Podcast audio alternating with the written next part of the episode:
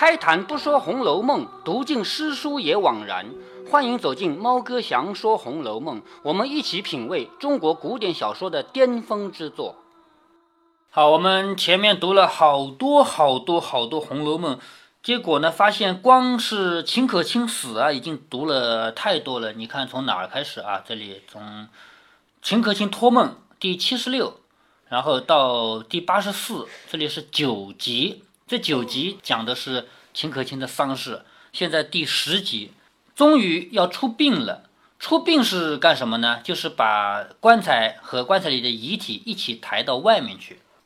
因为贾蓉临时捐了一个5品的官，所以呢，秦可卿的出殡呢就按照4品夫人这种级别来搞。所以接下来我们会看到这个很大的场面啊。从前面就开始了，比如说他这个灵牌要怎么写，旗帜要怎么写，以及周围用了多少个人，这些都已经按4品夫人了。其实5品夫人，因为他死了以后可以升一级嘛，按4品夫人这样的级别在办。到了送客那一天呢，那时官客送殡的有哪些人呢？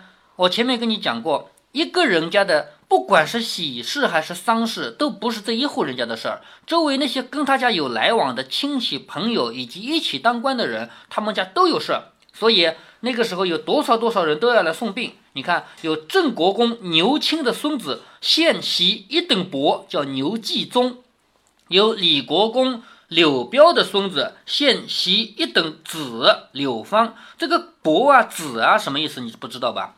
在古代的不同的爵位里面有这样几个名字啊，叫公侯伯子男。公侯伯子男什么意思呢？就是不同的级别。比如说吧，秦以前春秋战国时期啊，你能说出那个时候的那些小国，你能说几个给我听听吗？鲁国、赵国、楚国、秦国、吴国、齐国。那么这些国的老大，如果说粗浅的讲啊，粗略的讲，他们都是王，对不对？每一个国都是国王嘛，是吧？但实际上他们有区别的。比如说秦国的叫秦什么什么公，比如秦穆公。但是齐国的呢，就叫齐什么什么王，齐宣王之类的，齐什么什么王。有什么叫公什么什么公什么什么王的？其实他们的地位不一样，表面上看起来都是一个个侯国，是不是啊？但是他们的地位不一样。大体上是什么呢？王是最高的，后来有了皇帝以后，从秦始皇开始发明了皇帝这个称呼，但是以前是没有皇的，对不对？秦始皇以后才有皇的呀。那么在那个时候，王是最高的，王比王低一等的是公，但是这个公呢，它对外它也是一个独立的小国家。公国里面的那个老大叫什么什么公，比如说秦穆公。那还有侯这个级别呢，在后来啊，特别是自从秦以后，我们国家统一以后，不再搞那个分封制，不去分你为什么什么王了，对不对啊？但是其实王还分的啊，就是什么什么王还分的，但是不是单独给你一个国家了，知道吧？那但是呢，分王、分公、分侯、分伯、分子、分男，依然都有，这个级别还在，但是已经没有领土了。后来的王只是一个名头，就是你是什么什么王，就当你的王去吧，就是表示你可以享受这个王的级别，但是没有一个专门的土地给你当国王去，没有这回事。那王、公、侯、伯、子、男就是不同级别的分号，知道了吧？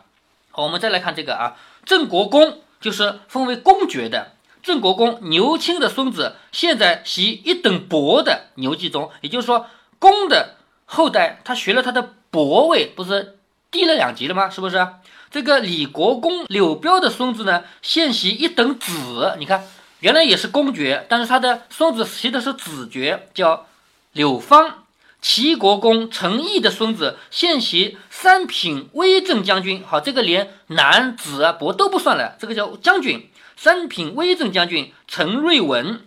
智国公马嵬之孙现袭3品威远将军马尚。这里的将军啊，不是指真的要领兵打仗，就是因为你的祖先是很厉害的人物，那么总得给后代一个位置，是不是啊？就让他当什么什么将军，其实不是真的要上场打仗了。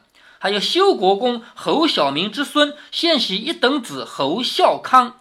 单国公诰命亡故，其孙石光洙守孝不曾来得。好，前面我们就提到过了，说王熙凤有多忙，其中有一个国公他的老婆死了，提到过这个事吧。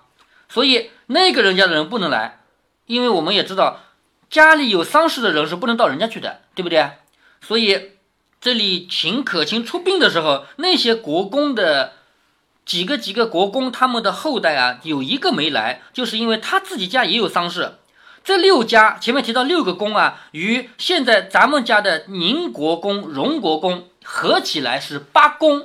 好，作者在这里虚构了一个八公，因为作者整个故事整个朝代都是虚构的，假的，对不对啊？但是呢他也虚构了个八公。这八公是什么意思呢？就是当年这里面所写的朝代，咱们不管它是什么朝吧，这里面所写的朝代，当年建国的时候有八个很有威望的人，他们也许都是打仗出来的吧，很有功劳吧，就分了八个公，其中宁公和荣公传下来就是宁国府和荣国府。也就是说，如果说这个天下分最厉害的八个人的话，贾家占两个，是不是这个意思啊？愚者更有谁呢？更有南安郡王之孙、西宁郡王之孙、中靖侯石鼎。好，石鼎还记得吗？就是贾母那个老家姓史的。平原侯之孙世袭二等男蒋子宁，定城侯之孙世袭二等男兼经营游击谢经，还有襄阳侯之孙现袭二等男建七辉，景田侯之孙武城兵马司裘良。愚者就是剩下的还有谁呢？景香伯的公子叫韩琦，神武将军的公子冯子英，这个听说过没有？冯子英对吧？后面还要出场的啊，冯子英这个人物后面还会再出来一次。还有陈野俊、魏若兰等诸王孙公子。魏若兰这个名字后面我们也会提到，为什么呢？因为金陵十二钗里面有一个叫史湘云的，她不是从小就没有父母，是叔叔把她养大的吗？最后她嫁给了这个魏若兰，可惜的是魏若兰命太短，所以她没有什么好的结局。但是相比之下，比那个被残害死的啊那些，比那些要好一点了。说不可枚数，就是来的这么多人的后代不可枚数。作者为什么在这里列了这么多的人呢？就是想要告诉你，贾家出殡啊，非常非常的豪华，就是整个国家的机要人员都来了，那些国公什么的都已经不在了嘛，因为贾家的几个公也死了，是不是啊？不可能说这么多年还活着，但是他们的孙子什么的都来了。堂客算来也有十来顶大轿，堂客是什么呢？是女眷，女人，算起来也有十来个大轿子，还有30-40个小轿子。大轿小轿主要是级别不一样嘛，是吧？那也就是说明来了多少？40-50个人，是不是？连加下大小轿和车辆不下100余尺寸。就是那些堂客，也就是那些女眷，她不可能自己一个人来啊，她必然还有仆人的，对不对？那仆人来，他也是坐车子和坐轿子的嘛，不下100余尺寸，连前面各色制式就是扛着的那些刀斧啊，这些东西就是仪仗队，还有陈设白耍就是最前面玩杂耍的，就是包括表演节目的那些，浩浩荡荡一带摆3-4里远，也就是说这个出殡的队伍啊，整整出去3-4里的远。你有没有在我们见过真实的出殡啊？见过的吧？咱们回去老家的时候看到了。对，咱们现在出殡一般来说都有车子了，是不是啊？也有人抬轿的。那个是最后一层，就是从把那个骨灰盒啊，这么大个盒子啊，把它送到一个最后目的地摆的地方，那个离家不远，一般都是几百米或者1-2里路嘛，是不是啊？那个就不用车子了，就走的了啊。这里说那么多的人摆了30-40里远，就是非常大的排场。走不多时，路旁彩棚高搭，什么意思啊？路边上很多个棚子，这些棚子都是其他人家来路祭的，就是虽然他们家没死人，但是贾家死了人，他们要到这里来路边搭一个棚子，表示我来祭奠这个死者，叫路祭。路旁彩棚高搭，席设张筵，就是摆了很多桌，这个桌子上面有一些贡品吧，包括菜呀、酒啊这样的贡品，还有和音奏乐，就是也有那些音乐的人。俱是各家路祭，就是这些都是一家一家的路祭。第一座是谁呢？是东平王府的路祭棚，就是这里讲到几个什么王了啊，东平王府。第二座是南安郡王的祭棚，第三座是西宁郡王，第四座是北境郡王。好，这里专门要写北境王了。原来这四个王当日只有北境王功高，今及子孙犹袭王爵。也就是说，你看这里呢，王公侯伯子男，是不是？那因为北境王他的功劳实在太大了，所以他儿子孙子还是王。但是你别忘了前面，你看这个郑国公明明是公爵，但是他的孙子已经是伯爵了，是不是？这样了吧，他不可能说你是什么爵，你儿子孙子重孙子还是什么爵，那永远就是这个公爵伯爵不越来越多了吗？是不是啊？所以一代一代要往下降级。但是因为北境王家实在是功劳太大了，所以到现在的这个子孙啊还是王，他还叫北境王。现今北境王叫水溶，水溶液的水溶，年未弱冠。什么叫年未弱冠呢？就是还没有到成年的这个年龄。古代的男子20岁的时候有一个冠礼，这个知道的吧？就是还没到这个年龄，生得形容秀美，性情谦和，就是长得很帅，性格又好。晋闻宁国公总孙父告卒，就是现在听说宁国公的嫡长孙的老婆死了，因想当日彼此祖父相与之情。就是他为什么要来呢？因为他的爷爷和这个死者的爷爷，他们当年就是好朋友，这么多年两家都是好朋友，他们同难同荣，就是有难和有，我们有一句话说有福同享，有难同当，对不对？不管有难和有荣都是一起过来的。未以异姓相视，就是没有说我们不姓一个姓，一个是姓水的，一个是姓贾的，没有说因为这个就不跟你和好，因此不以王位自居。上日也曾探丧上祭，今又设路祭，命麾下各官在此伺候。好，为什么在这里描写了这么多呢？原因是那些东南西北四个王啊，东平郡王、南安郡王、西宁郡王和北境郡王，只有北境王是亲自来的。按理说他不需要亲自来，你想想他是王爵，而现在死的是什么？是一个公爵家的孙媳妇儿，是不是？王爵和公爵家的孙媳妇儿差的多了去了吧，是不是？何况不是公爵自己死了，对不对？所以他可以不来的。但是呢，这作者在这里着重的写，因为他考虑了这么多原因，所以他自己亲自来了。自己五更入朝，公事一办完，就换了素服，坐大轿鸣锣张伞而来。就是他到朝里去见皇帝，在皇帝面前上朝嘛，上完了这个朝以后，立即换了素服，就是办丧事的衣服，换了这个衣服，坐着轿子就来了。到了棚前落轿，手下各官、两旁拥士、军民人等不得往还。就是既然是一个王来了，那好了，那些官儿都要旁边站好，而且普通老百姓是不能靠近的，你靠都不可以靠近，是不是？一时只见宁国府大病浩浩荡荡，压地银山一般从北而至。什么叫压地银山一般呢？就是所有人都穿着白衣服，不是办丧事吗？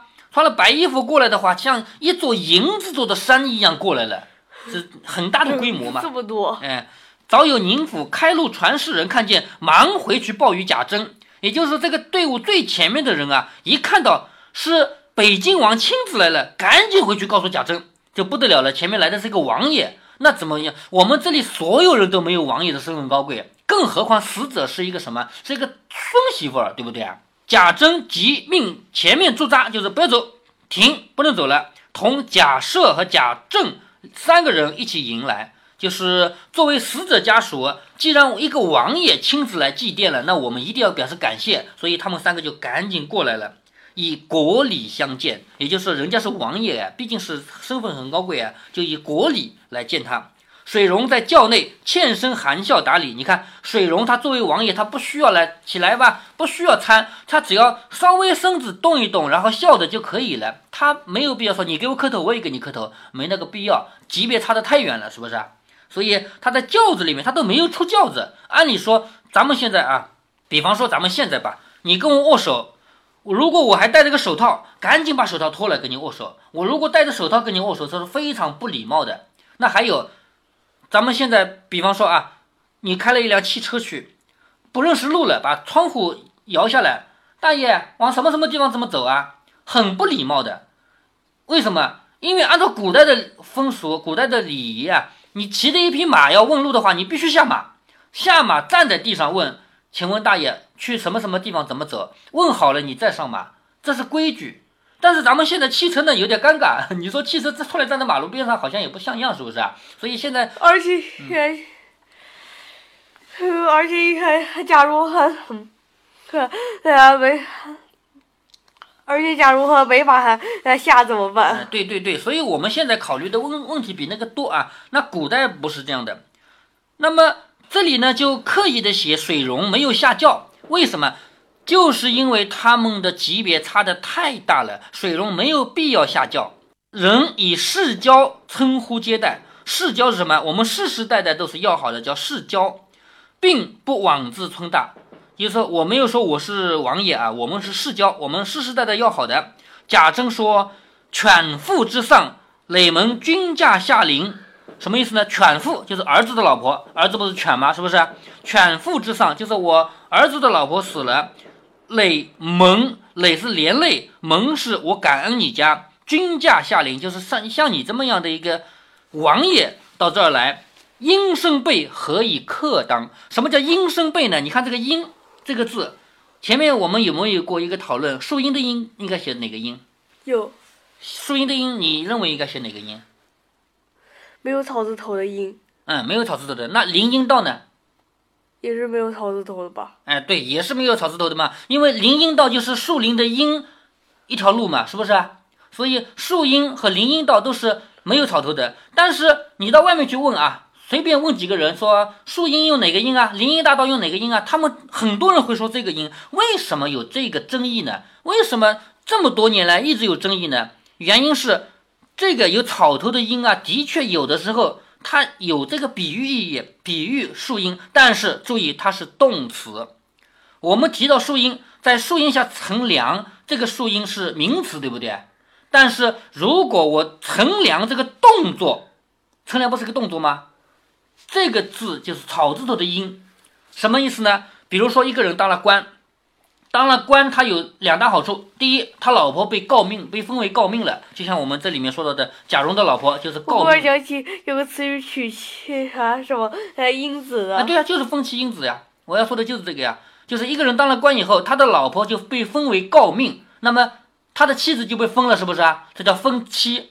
那么他的儿子呢，将来也有好处，这个好处就相当于什么？相当于在一棵大树下可以乘凉一样。所以荫是指的乘凉这个动作，而且这个字念荫，知道吗？不念荫，荫，封妻荫子，这个字念荫。那么在这里应生辈何以克当，什么意思呢？就是他要谦虚的说，我自己没有什么能力当官，我当官全是因为我的爷爷是国公。想通了这个道理吧？其实不是爷爷吧，对贾政来说，他的上代是文字辈，再上代是代字辈，再上代才是水字辈，是不是啊？所以他应该是祖爷爷曾祖。应生辈的意思就是说自己没有什么本事当官，是靠着自己爷爷祖爷爷的本事，自己才有个官当，所以叫应生辈。那连起来就是说，我儿子老婆的丧事让你这么一个尊贵的王爷亲自来，像我这种应生辈，像我这种人怎么敢当呢？是这个意思。水戎笑着说：“世交之谊，何出此言？”也就是说，我们两家是世世代代都要好的，干嘛要说这种话？所以回头命长府官主祭代殿，贾赦等一旁还礼。傅生又来谢恩。什么叫还礼啊？谢恩呢？就是这什么意思呢？就是水戎，也就是北静王啊，他来是为了祭奠这个死者，对不对？祭奠的仪式要搞的，不要他自己搞啊，他带来的那个官员可以来做这个仪式，但是做了以后，作为主人家是要谢谢的，总不能说我们作为死者的家属就这样受了你的祭奠嘛，所以要跑来还礼谢谢的意思啊。贾赦等在一旁还礼，傅又来谢恩。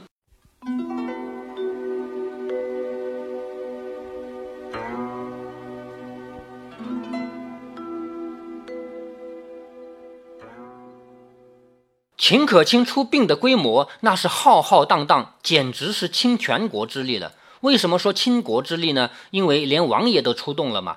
关于盛大的出殡礼，大家如果看电视连续剧，不要看《红楼梦》，不管是老版的还是新版的，都拍得不到位，建议看《大宅门》。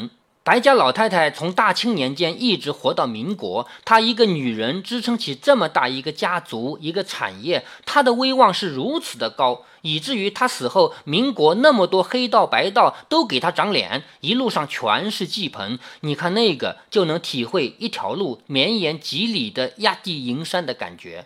这样的丧礼在咱们现代是不流行了。今天的我们在这方面都已经大大简化，像猫哥的老家这样的事儿就只办2天，不是说3天吗？对，连头连尾3天，其实2天都不到。